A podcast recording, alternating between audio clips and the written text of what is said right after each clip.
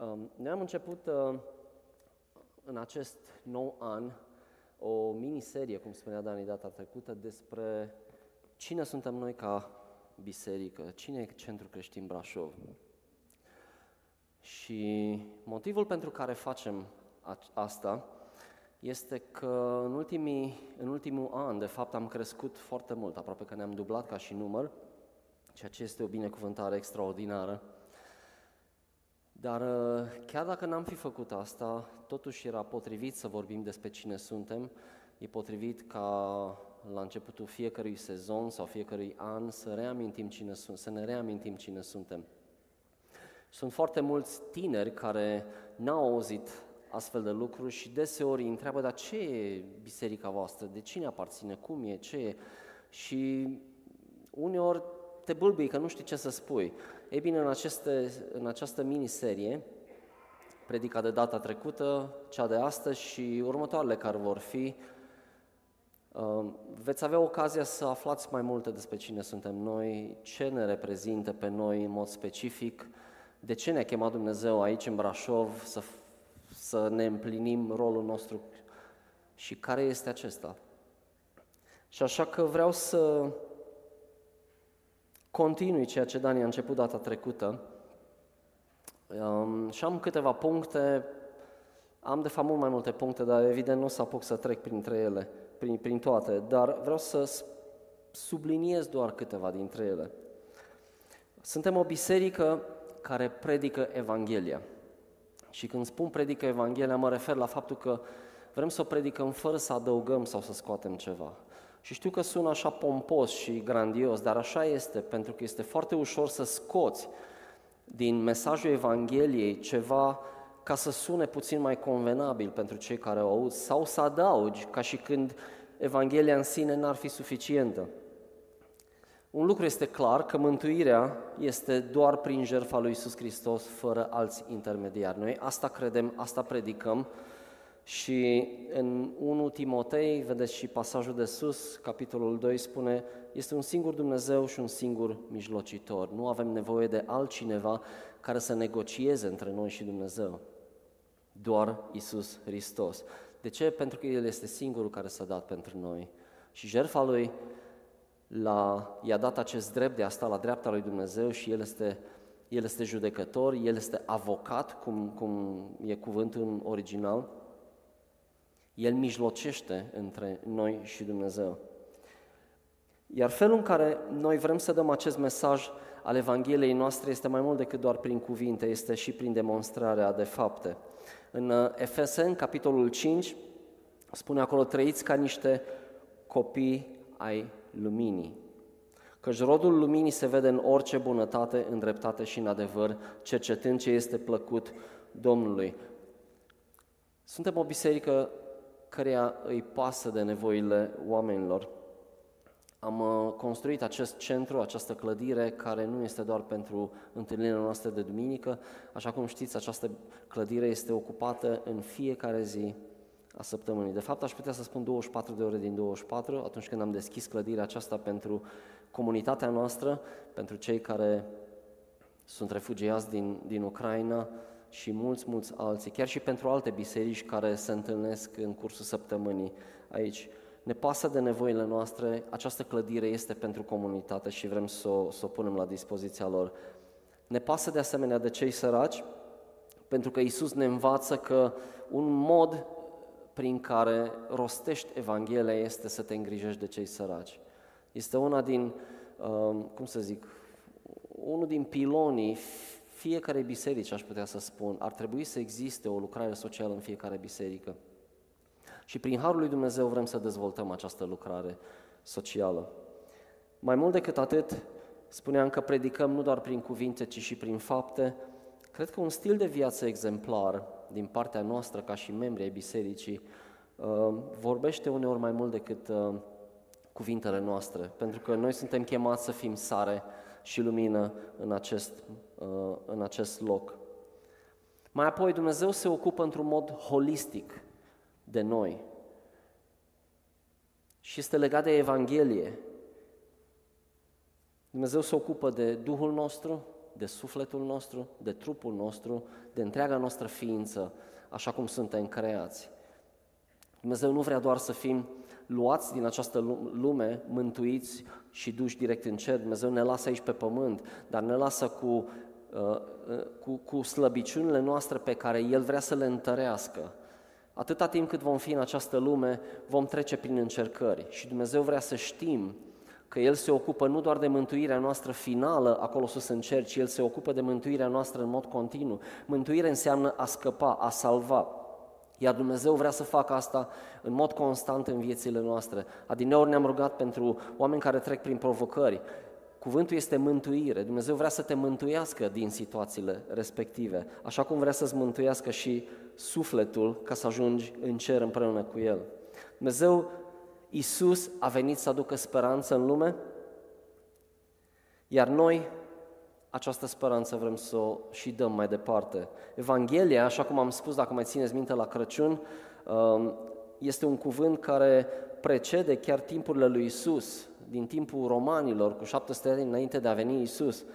Evanghelia înseamnă vestea bună și vestea bună era atunci că un nou rege a venit, iar el își împarte prada de război și cu tine, chiar dacă tu nu ai participat la bătălie. Cu, cu alte cuvinte, beneficiezi de prada de război pe care acest nou rege care a venit, în cazul de față Iisus, a câștigat-o prin bătălia care a dus-o pe cruce și a luat înapoi ceea ce diavolul a furat de la oameni. El dă înapoi oamenilor libertate, El dă înapoi restaurare, El dă înapoi uh, restaurarea întregii noastre ființe. În Isaia, capitolul 6, este acest pasaj frumos care mie îmi place foarte mult.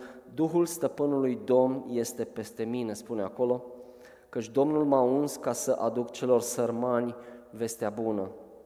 El m-a trimis să-i vindec pe cei cu inima zdrobită, să proclam celor captivi libertatea și celor legați eliberarea, să proclam anul de îndurare al Domnului și ziua răzbunării Dumnezeului nostru, să-i mângâi pe toți cei care bocesc, să interes pe cei care bocesc în Sion, să le dau o coroană în loc de cenușă, uleiul bucuriei în locul bocetului, mantaul laudei în locul Duhului mâhnit.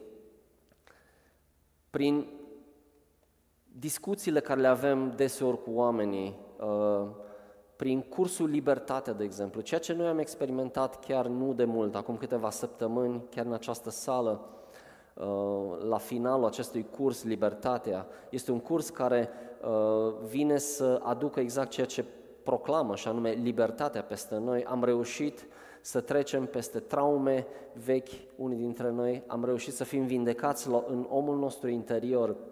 Iar Evanghelia asta înseamnă că se ocupă și de duhurile noastre și de sufletele noastre și chiar de trupurile noastre.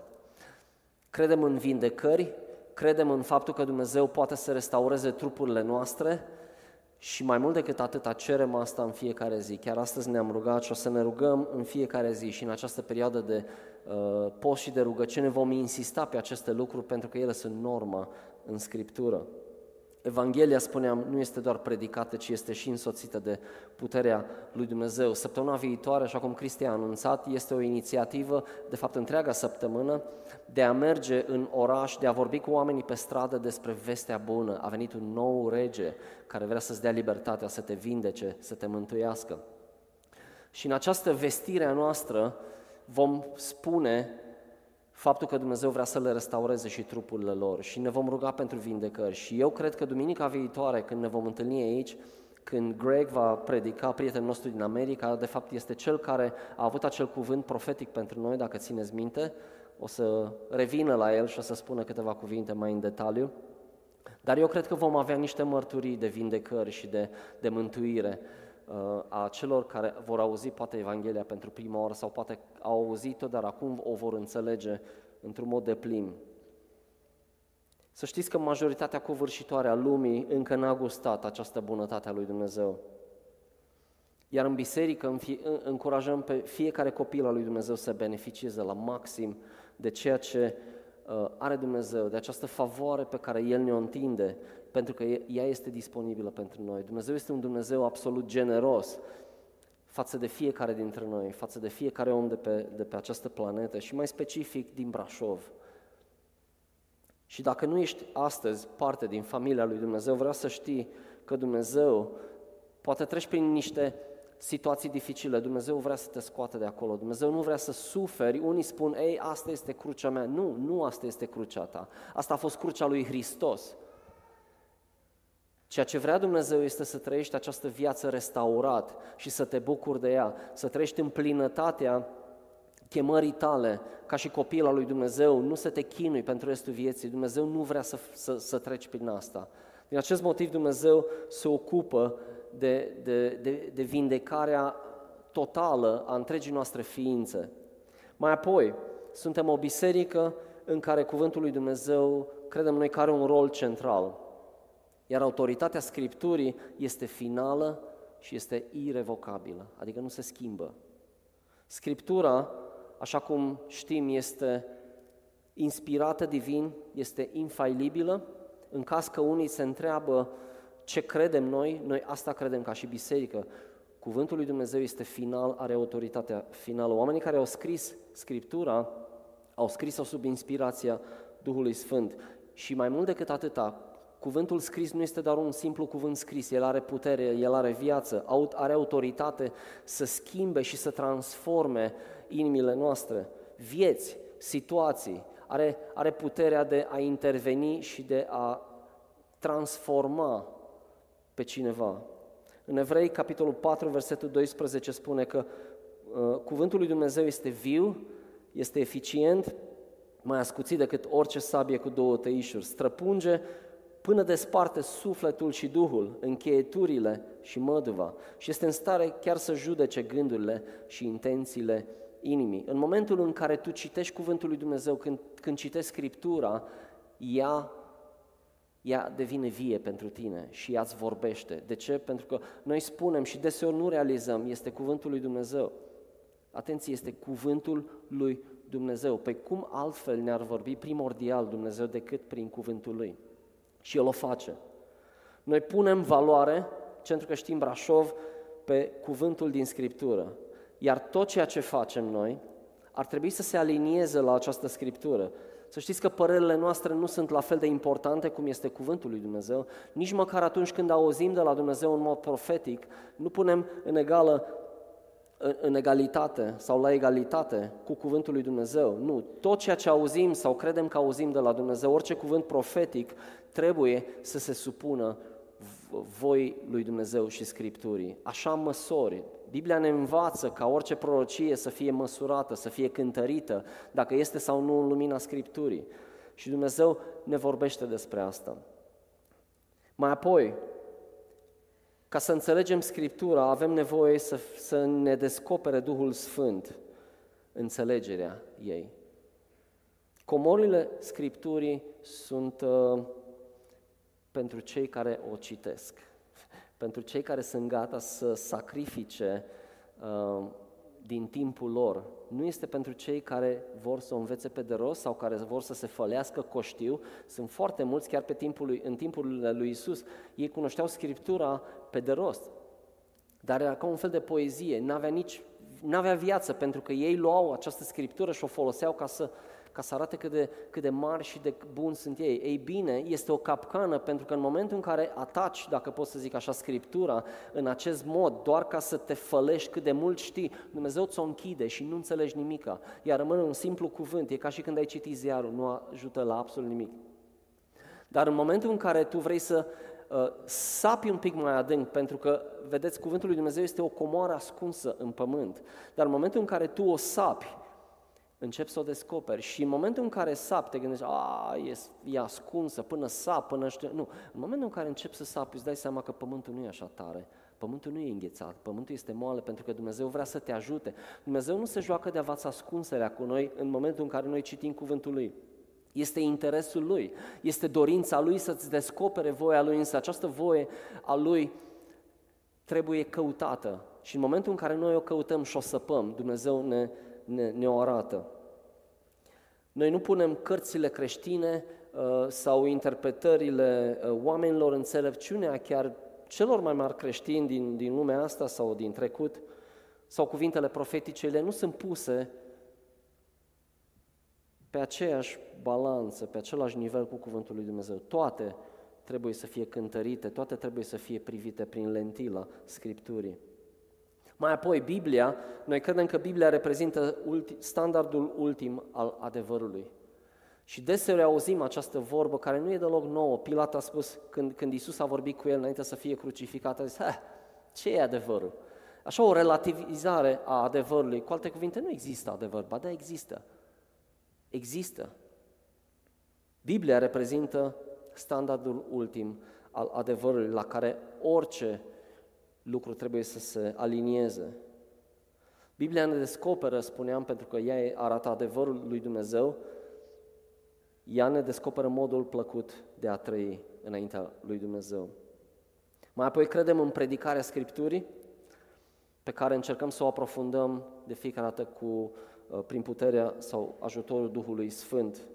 Nu vrem să susținem, pardon, să, să, să, să predicăm sau să folosim mai bine zis Scriptura ca să susținem ideile noastre, ci invers. Scriptura, Scriptura ar trebui să fie cea care ne insuflă ideile noastre. Cu alte cuvinte, nu luăm o idee și uh, unde găsim un pasaj ca să se potrivească cu ideea noastră? Nu. Noi nu predicăm așa și nu vrem să predicăm și nu încurajăm așa ceva. Noi trebuie să luăm cuvântul din Scriptură, îl punem înainte, îl studiem și de acolo vin ideile pentru predicile noastre. Mai apoi, Scriptura este o sursă inepuizabilă a înțelepciunii lui Dumnezeu. Vedeți, odată cu, cu era digitală, pentru că vorbeam despre ce înseamnă să sapi. Odată cu această eră digitală, cititul în general și în mod sau ca o consecință, scriptura nu mai este așa de cool de citit. Ideea de a citi pare demodată. Și aici suferă și cuvântul lui Dumnezeu pentru că nici el nu mai este citit. Însă, ce se întâmplă în momentul în care Scriptura este lăsată deoparte este că înțelepciunea lui Dumnezeu începe să fie înlocuită de înțelepciunea omului, care este firească, care este decăzută, care este imperfectă. Vedeți, chiar și um, instrumente de genul ar, inteligență artificială, care poate în, în câteva secunde să-și genereze un text, îi pui o întrebare și îți răspunde, chiar poți să zici și pe Biblie, îți răspunde și îți face o analiză exactă, nu poate să înlocuiască cititul Scripturii. Poți să afli informații, dar dacă vrei să auzi vocea lui Dumnezeu, trebuie să o cauți în Scriptură. Pentru că Dumnezeu nu încurajează scurtăturile, Dumnezeu nu încurajează lenea. Dumnezeu a gândit-o din veșnicie știind că va veni o, oră, o eră digitală, a gândit-o încă din veșnicie și va rămâne la fel. Scriptura, și dacă poți să o citești chiar pe hârtie, nu electronic, te-ar ajuta mai mult. Așa îți vorbește Dumnezeu. În momentul în care cauți pe Google tot ce ar trebui să știi, nu este suficient. Artific- uh, inteligența artificială nu va fi un substitut al înțelepciunii lui Dumnezeu. Înțelepciunea lui Dumnezeu o vei găsi în cuvântul lui Dumnezeu și noi încurajăm și tinerii uh, care sunt uneori experți în, în, în ale calculatoarelor să ia Biblia de hârtie și să o citească.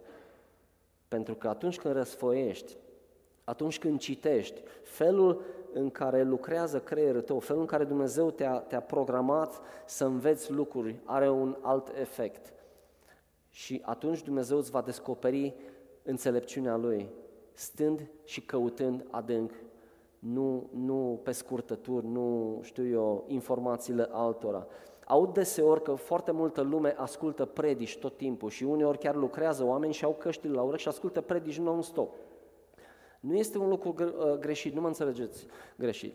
Ideea este că în momentul în care asculți tot timpul predicile altora, ți se pare că este un substitut destul de bun al studiului tău personal, al Scripturii. Or, ei bine, nu este așa.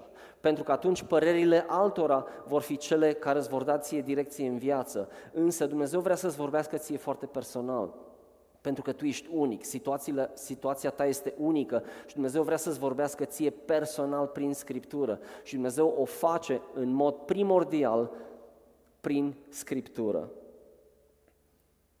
Mai apoi, suntem o biserică care practică botezul cu Duhul Sfânt. Botezul cu Duhul Sfânt este, așa cum probabil știți, este separat de experiența la convertire și de, de botezul în, în apă. Apropo, dacă vă întrebați, noi nu botezăm copii, ci doar persoane care în mod voit și conștient își exprimă credința lor în Dumnezeu.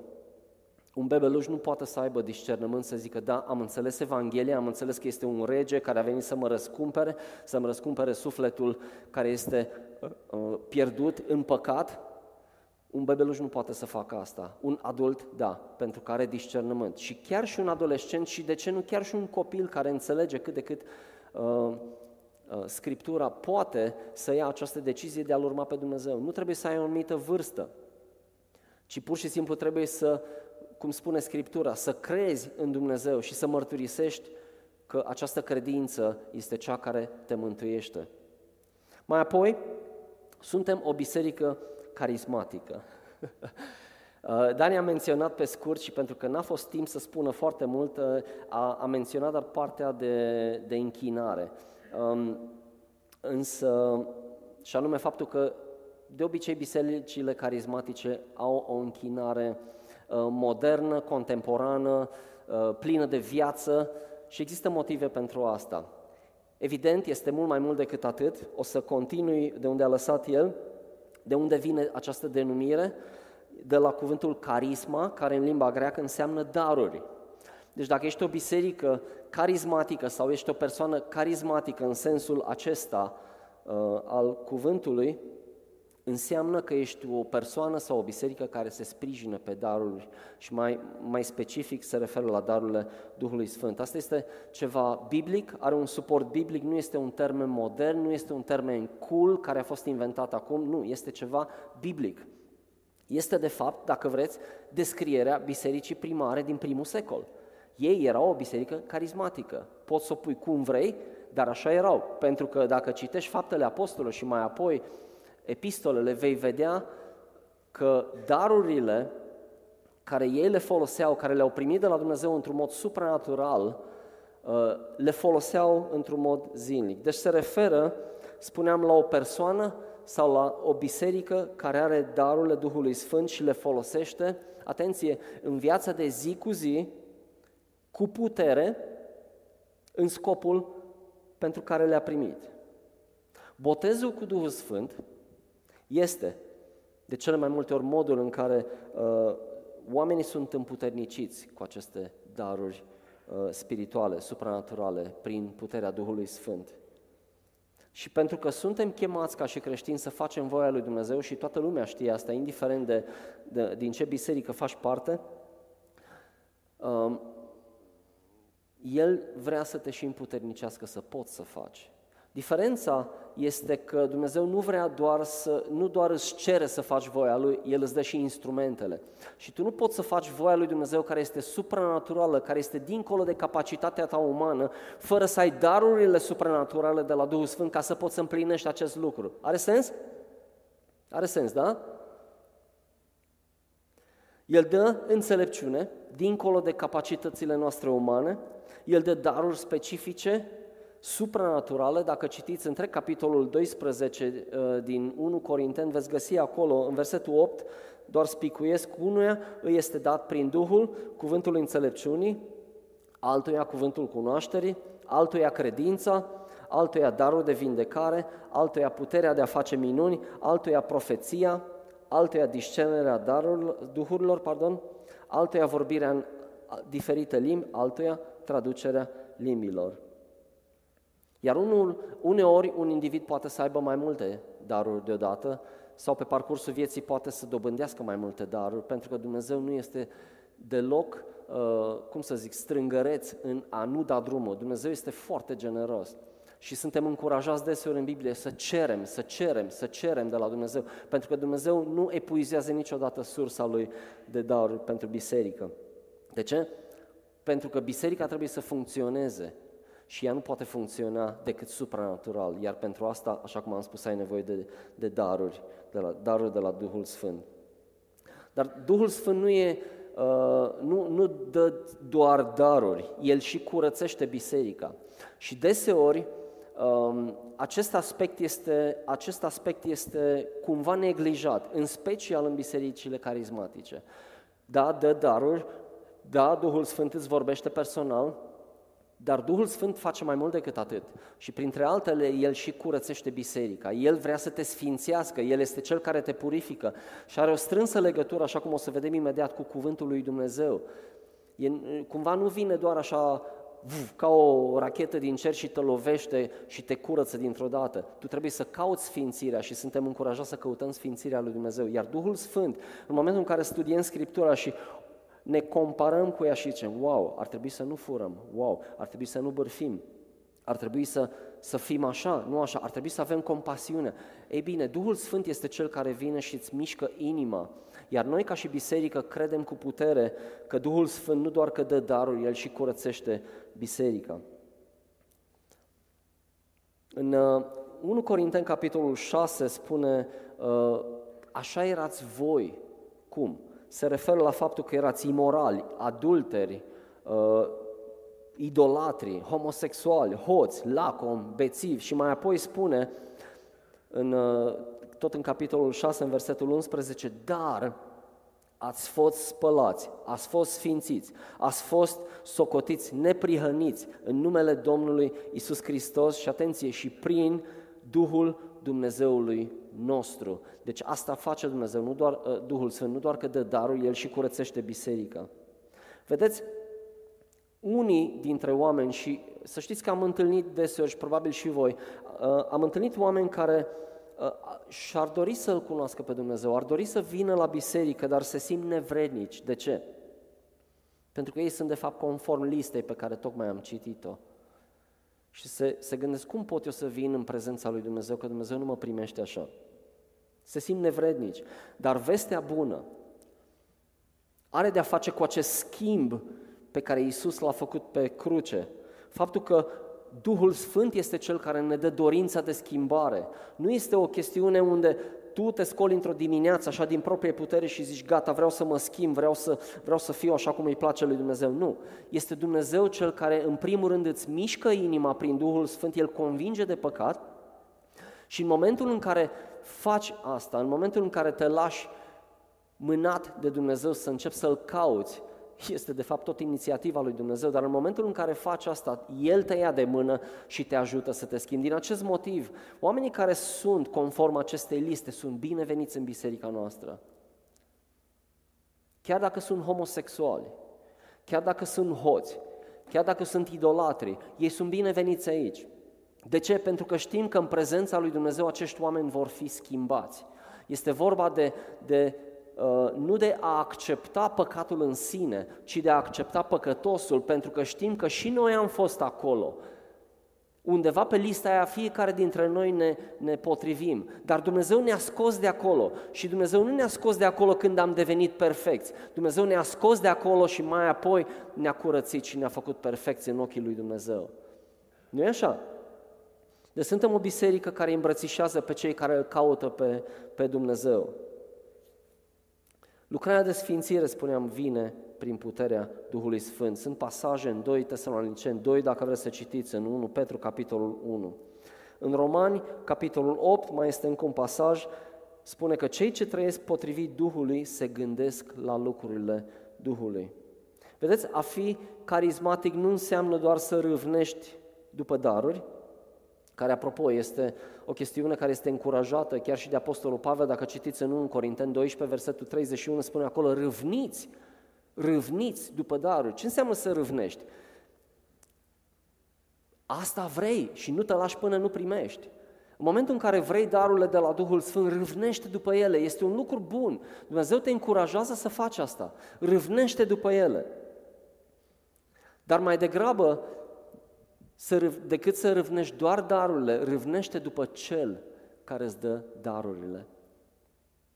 Pentru că atunci când îl cunoști pe Dumnezeu, vei vedea bunătatea Lui, vei vedea că nu este doar o persoană de la care să cer lucruri, El este o persoană care te însoțește, El este o persoană care te ajută, El este o persoană care te ocrotește, te iubește, te protejează, te ajută în viața de zi cu zi. Din acest motiv, în momentul în care cer darurile de la Dumnezeu, de la, da, de, de la Duhul Sfânt, uh, nu doar că le primești, dar știi că ai Duhul Sfânt cu tine în timp ce manifeste aceste daruri și este extraordinar. Deci căutăm darurile, așa cum ne învață Biblia, și îl căutăm și pe Cel care dă aceste daruri. Experiența, să știți, experiența de a avea daruri, apropo de a fi carismatic, nu este scopul final, ci cel care dă este scopul final și funcționarea noastră la capacitate maximă. Vedeți, testul celor care sunt umpluți cu Duhul Sfânt trebuie să fie roada Duhului Sfânt. Așa cum scrie în Galaten 5 cu 22, vorbim de dragoste, vorbim de bucurie, de pace, răbdare, bunătate, facere de bine, credincioșie, înfrânarea poftelor. Și dacă citiți în continuare capitolul 13 din 1 Corinteni, veți vedea acolo că toate, celelalte, toate lucrurile astea au, uh, se traduc prin dragoste, dragoste față de cei din jurul nostru. În momentul în care primim daruri de la Duhul Sfânt, a fi carismatic înseamnă să ai toate darurile de la Duhul Sfânt pe care Dumnezeu vrea să ți le dea, ca mai apoi să le poți transpune în viața de biserică și în viața de zi cu zi, la locul de muncă, la școală, oriunde. Și anume, dragoste, dragoste, dragoste. Nimic nu este mai presus de dragoste, spune uh, Apostolul Pavel. Sunt niște interpretări parțiale sau greșite despre ce înseamnă a fi carismatic. A fi carismatic nu înseamnă doar laudă dinamică și modernă, da? Asta este doar o, o simplă manifestare. Sau oameni care își ridică mâinile în timpul laudei și se simt liberi în timpul închinării să se miște, chiar să danseze. Asta nu te face carismatic. Te face poate un dansator bun, dar nu carismatic. Sau idei de genul, bă, ăștia se manifestă cam ciudat. Uh, și uneori mi se pare că, nu știu, mă simt foarte inconfortabil în mijlocul lor. Știți, este adevărat că Dumnezeu uneori când vine cu puterea Lui, și noi așteptăm puterea Lui Dumnezeu, dar uneori când vine într-un mod puternic peste oameni, puterea Lui poate să copleșească oamenii. Și sunt sigur că ați observat, uneori experiența poate fi chiar fizică și uneori chiar greu de suportat, în sensul de slăbiciune, de, de nu poți să stai în picioare, îți vine să te lași jos. Foc, simți că arzi cu focul lui Dumnezeu. E o senzație de electricitate care trece prin trupul tău și este uneori greu de suportat. Uh, este, știu neputința de a sta în picioare și așa mai departe, însă, însă, rezultatul va fi întotdeauna glorios. Deseori se întâmplă când oamenii sunt copleșiți de puterea lui Dumnezeu, vin la, vin la Dumnezeu cu tot felul de păcate, vin tot felul de adicții, vin cu tot felul de probleme, vin cu tot felul de boli și în momentul în care Dumnezeu vine cu puterea lui peste ei și uneori chiar trebuie să se așeze jos, în momentul în care se ridică sunt vindecați, în momentul în care se ridică scapă de adicții, în momentul în care se ridică sunt persoane diferite. De ce? Pentru că Dumnezeu a făcut o, dacă vreți, un fel de operație pe, pe, pe ei. Iar aceste senzații, uneori chiar fizice, sunt modul vizibil în care Dumnezeu vrea să știi tu și noi din jur că El este foarte activ și că El face lucruri. Dar nu este neapărat singura condiție ca să fii umplut cu Duhul Sfânt, neapărat să simți ceva fizic. Nu, nu este așa. Și nici măcar, uh, cum să zic, uh, nu este uh, vorbirea în limbi un semn că ai fost neapărat uh, umplut cu Duhul Sfânt. Poți să fii umplut cu Duhul Sfânt, poți să ai experiențe de genul ăsta, dar să nu vorbești în limbi. Biblia spune clar că nu toți vorbesc în limbi. Asta înseamnă că n-ar trebui să te rogi pentru asta? Ba da, cere. Dar s-ar putea să nu primești neapărat, s-ar putea ca Dumnezeu să vrea să-ți dea alte daruri. Dar ăsta nu este un semn neapărat că ești sau nu ești uh, umplut cu Duhul Sfânt. Mai apoi, toate darurile care le primim de la Duhul Sfânt sunt pentru a sluji celorlalți. Poate mai puțin uh, vorbirea în limbi, pentru că este cea care zidește uh, Duhul tău. Spui că atunci când vorbești în limbi, tu vorbești direct lui Dumnezeu, uh, dar celelalte daruri sunt totdeauna pentru ceilalți, pentru, pentru zidirea celor din jurul tău. Un fel de concluzie, dacă vreți, despre ce înseamnă să fii carismatic, înseamnă putere supranaturală pentru viața de zi cu zi, prin darurile supranaturale. Și deseori se manifestă această experiență uh, prin, prin botezul cu Duhul Sfânt. Deci suntem o biserică care încurajăm și râvnim uh, după umplerea cu Duhul Sfânt și după darurile cu Duhul Sfânt. Clar până aici? Are sens? Ajută? Ok. Mai apoi, ceea ce ne reprezintă pe noi ca biserică, credem noi, este că încercăm să îmbinăm uh, puterea Scripturii cu puterea Duhului Sfânt. Iar să știți că asta, într-un sens, ne separă de alte biserici. Uh, nu ne face mai buni, nu despre asta vorbesc. Dar ceea ce este, cred eu, unul din lucrurile specifice legate de biserica noastră este că noi încercăm să depindem de puterea cuvântului lui Dumnezeu și în același timp să o îmbinăm cu puterea Duhului Sfânt, pentru că în momentul în care ele vin împreună, ele sunt complementare și ele ne zidesc pe noi și ne feresc de tot felul de aberații și tot felul de abuzuri. Uh, Duh plus cuvânt, nu doar Duh, nu doar cuvânt. Unele biserici sunt foarte tari pe cuvântul lui Dumnezeu și avem de învățat de acolo și credem că am învățat și continuăm să învățăm de la ei. Alte biserici zic, a, cuvântul nu e așa important, este experiența cu Duhul Sfânt și darurile. Și de acolo avem ceva de învățat, pentru că vrem să depindem de darurile Duhului Sfânt, dar când le punem împreună, ele creează unitate, ele creează o balanță, un echilibru. Duhul, fără cuvânt, duce la interpretări umane, duce la aberații și duce la manifestări extreme. Cuvântul, pe de altă parte, fără Duh, duce la lipsă de viață, duce la interpretări umane, duce la rigiditate, religiozitate, legi umane care spun n-ai voie să. Ați auzit deseori se spune despre creștini, a, voi sunteți creștini, adică voi n-aveți voie să. Este o interpretare eronată. Este o interpretare, într-un sens, da, Biblia spune uneori că nu avem voie să, dar Biblia ne încurajează și să facem anumite lucruri. Dar pe noi nu ne caracterizează partea negativă, ce nu avem voie să facem. Suntem liberi în Hristos. Credința, spune, este înlocuită deseori cu, cu obligații. Cei care nu mai cred în puterea uh, sau în manifestarea darurilor, ca și când uh, n-ar mai fi pentru astăzi, ei spun că au încetat odată cu moartea uh, primilor apostoli. Am două cărți pe care le recomand cu căldură, le găsiți în librăria CLC, ambele. Asta o găsiți chiar și afară, puteți să o luați cu o mică donație. Este o carte pe care noi, ca și biserică, am, uh, am produs-o, este cartea lui Terry Virgo, am tradus-o și am editat-o, o găsiți uh, și la CLC, dacă vreți, dar mai este o carte care se numește Surprins de puterea Duhului, a lui Jack Deere. Dacă știți, el era un om care nu credea în puterea darului Duhului Sfânt până când Dumnezeu a venit și l-a surprins și de atunci este unul dintre cei mai mari avocați ai darurilor Duhului Sfânt și minunile și semnele pe care acest om, de fapt și Terry Virgo, Uh, le-a văzut și le expune în carte sau în cărți, amândoi le expun, sunt absolut extraordinare pentru că au fost convinși că Dumnezeu există și că El vrea să dea uh, daruri și că darurile sunt și pentru astăzi. Suntem în uh, perioada de post și de rugăciune, de trei săptămâni. Aș vrea să te încurajezi să vii miercuri și să aștepți de la Dumnezeu ca Dumnezeu să-ți vorbească.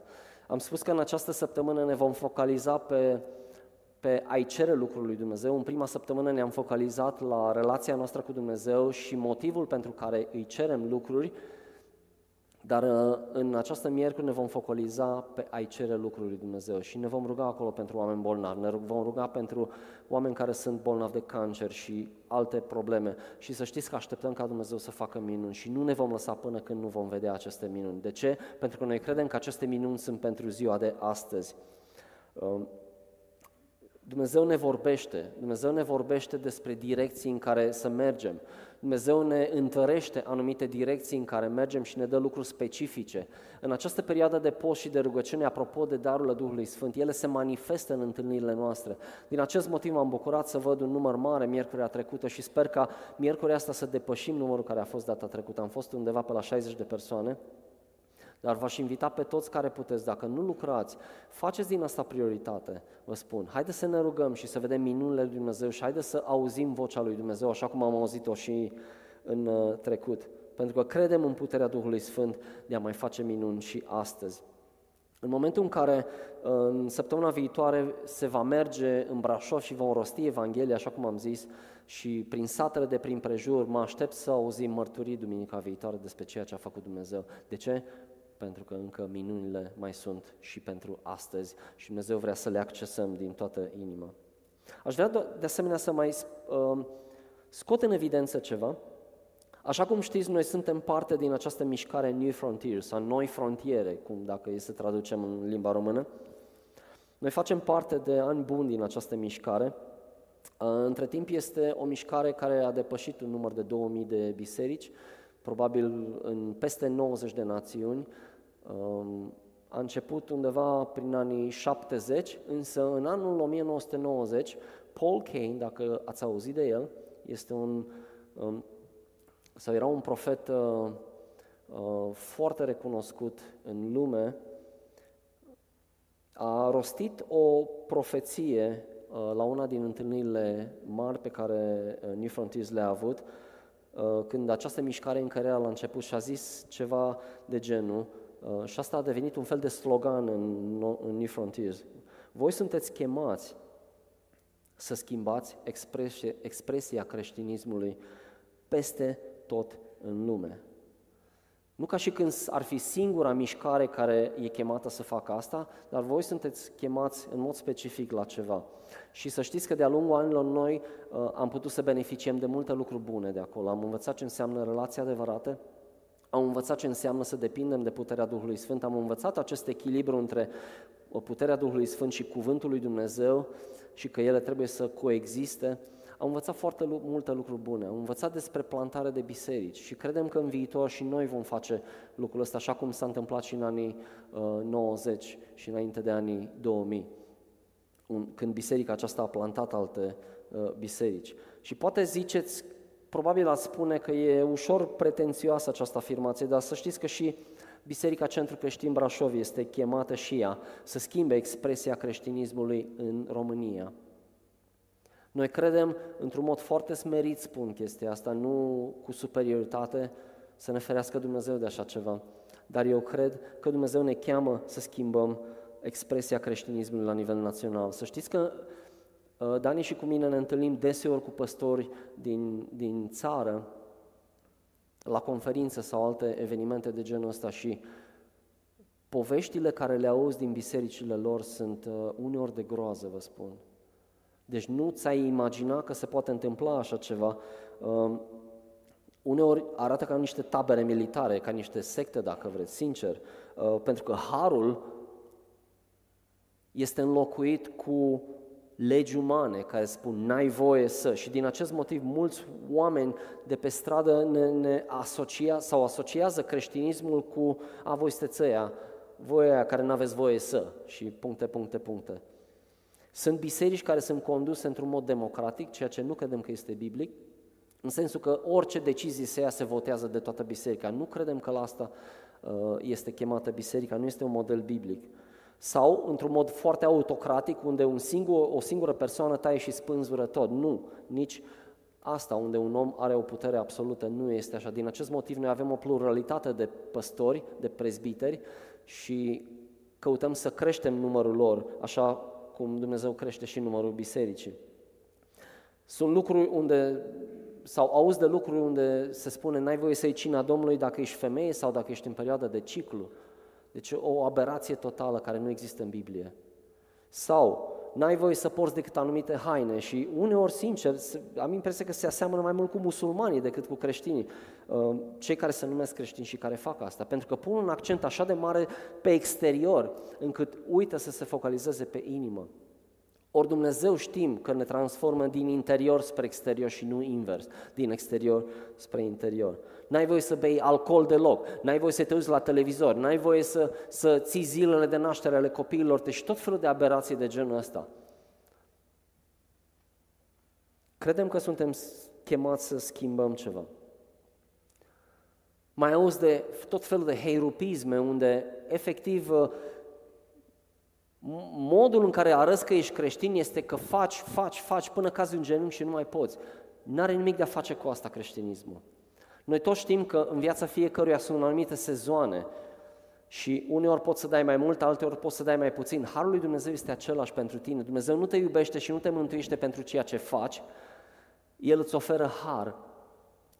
Și Dumnezeu, pe măsură ce te pui la dispoziția Lui și primești darurile Lui, tu vei putea să slujești în darurile care Dumnezeu ți le dă. Și da, uh, suntem încurajați să slujim și să excelăm în, în, în asta, dar asta nu este o lege. Trebuie să existe har. Ce mai definește Biserica Centru Creștin Brașov? Încerc să mă apropiu repede de final. Cred că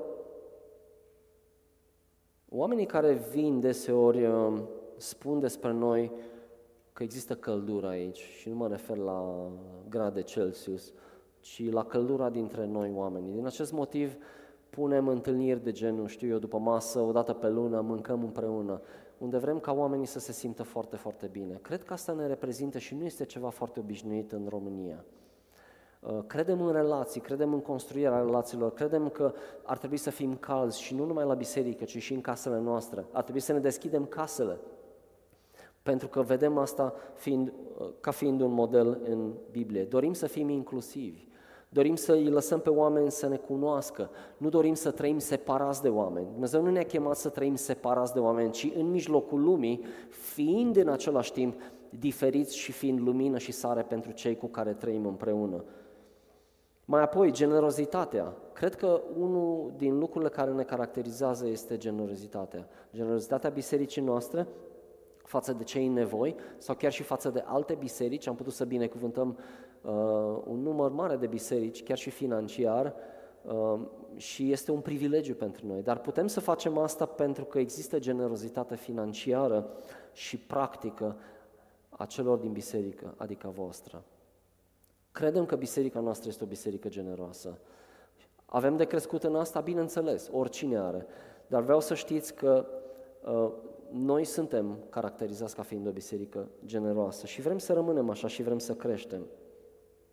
Unii oameni care vin la noi ne spun, e, nu știu cum să zic, e, e ceva, nu pot să pun degetul exact, dar e ceva unic la voi. E, nu știu, m-am simțit bine între voi. Ați auzit vreodată chestia asta? Este un privilegiu, sau unii zic, e un vibe bun aici, orice ar însemna asta, nu știu, dar e ceva. Este un privilegiu. Este un privilegiu și Dumnezeu ne-a dat oportunitatea să influențăm într-un mod pozitiv, inclusiv atmosfera uh, spirituală din România. Suntem perfecți? Nu. Avem nevoie să schimbăm multe lucruri? Da. Dar suntem pe drumul spre a face aceste lucruri. Și mai apoi, și cu asta vreau să închei, suntem o biserică care se bazează total pe, pe Harul lui Dumnezeu. Și când spun asta, mă refer la relația noastră cu Dumnezeu. Mă refer la respect, mă refer la frică de Domnul. Să știți că tot ceea ce facem și vreau să am lăsat la final acest lucru pentru că mi se pare cel mai important dintre toate și vreau să fiți atenți dacă cumva ați adormit în ceea ce am spus până acum, vreau să fiți atenți pentru că asta ne definește în primul rând uh, ceea ce suntem, definește în primul rând ceea ce suntem noi. Tot ceea ce facem se datorează relației pe care o avem cu Dumnezeu Tatăl din ceruri. Nu facem asta ca să ne câștigăm mântuirea, pentru că deja am primit-o prin Isus, nu facem asta să impresionăm pe cineva sau pe cel de lângă noi și nici măcar pe Dumnezeu, pentru că oricum n-am putea să o facem. Isus ne-a învățat un principiu și vreau să subliniez asta. Uh, în rugăciunea Tatăl nostru, El începe cu Tatăl nostru. Și acest cuvânt Tatăl nostru merită să fie subliniat cu roșu. Pentru că nu este doar un simplu model de rugăciune, este un principiu. Orice ceri, orice vorbești cu Dumnezeu începe cu Tatăl nostru. Practic, uh, cum să zic, această afirmație face uh, diferența dintre a fi și a nu fi eficienți, de a avea îndrăzneală și credință sau a nu avea. Tatăl nostru. Vorbim de rezultate. Rezultatele vin datorită faptului că El este Tatăl nostru și noi uh, luăm acest privilegiu uh, și îl folosim, ne bucurăm de El. Faptul că El este Tatăl nostru înseamnă că tot ceea ce facem în biserică și în viața noastră de zi cu zi devine cumva, dați-mi voie, sper să nu fie nimeni ofensat, un fel de afacere de familie. Pentru că tot ceea ce faci este în cadrul familiei tale, cu Dumnezeu ca și tată, înțelegi? Este acel principiu uh, biblic, dacă vreți, unde tatăl îți dă autoritate de plină să împlinești planul pe care îl vrea în viața ta.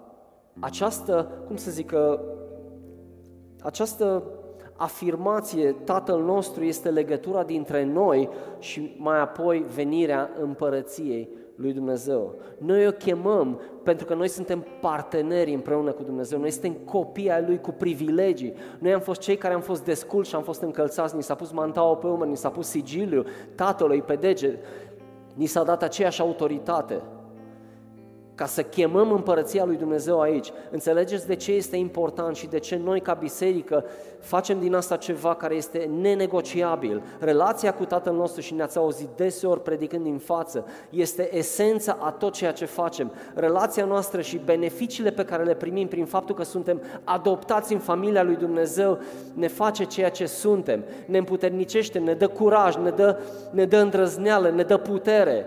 Și normal că atunci când îl ai pe Dumnezeu ca și tată, este ușor să ceri darurile Lui, pentru că știi că ți le dă.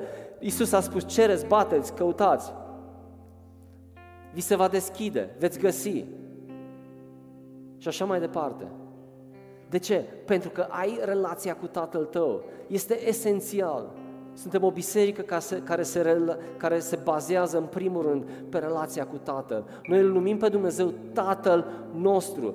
Și este un pericol uneori când noi numim pe Dumnezeu Tatăl nostru pentru că putem să rămânem doar acolo și să considerăm că suntem așa un fel de amici cu care umblăm pe drum și facem ce vrem și, pentru, și că lui Dumnezeu nu-i pasă. Dar în același timp în care Dumnezeu ne cheamă uh, ne, să, să, să îi spunem lui Tată, în același timp El este Cel care ne sfințește, El este Cel care pune frică de Dumnezeu. El este Cel care ne sfințește în continuare. Frica de Domnul este începutul înțelepciunii. Faptul că îl avem pe Dumnezeu ca Tată nu înseamnă că putem să facem ce vrem. Și aceasta este deseori o acuzație care o auzim uh, față de bisericile carismatice. A, ăștia cu Dumnezeu să-și permit orice. Nu, nu este adevărat. Pentru că în momentul în care îl cunoști pe Dumnezeu și ai o relație cu Dumnezeu, îți dai seama că sfințenia lui Dumnezeu este în mijlocul tău, biserică. Anul trecut Dumnezeu ne-a vorbit despre sfințenie, și a pus accentul și să știți că de atunci se întâmplă lucruri, Dumnezeu scoate la iveală lucruri care nu sunt ok. Este sfințenia lui Dumnezeu, există o frică de Dumnezeu. În momentul în care tu îl numești pe Dumnezeu Tată, există o apropiere fantastică, dar în același timp există o reverență. Și nu înseamnă că poți să faci ce vrei.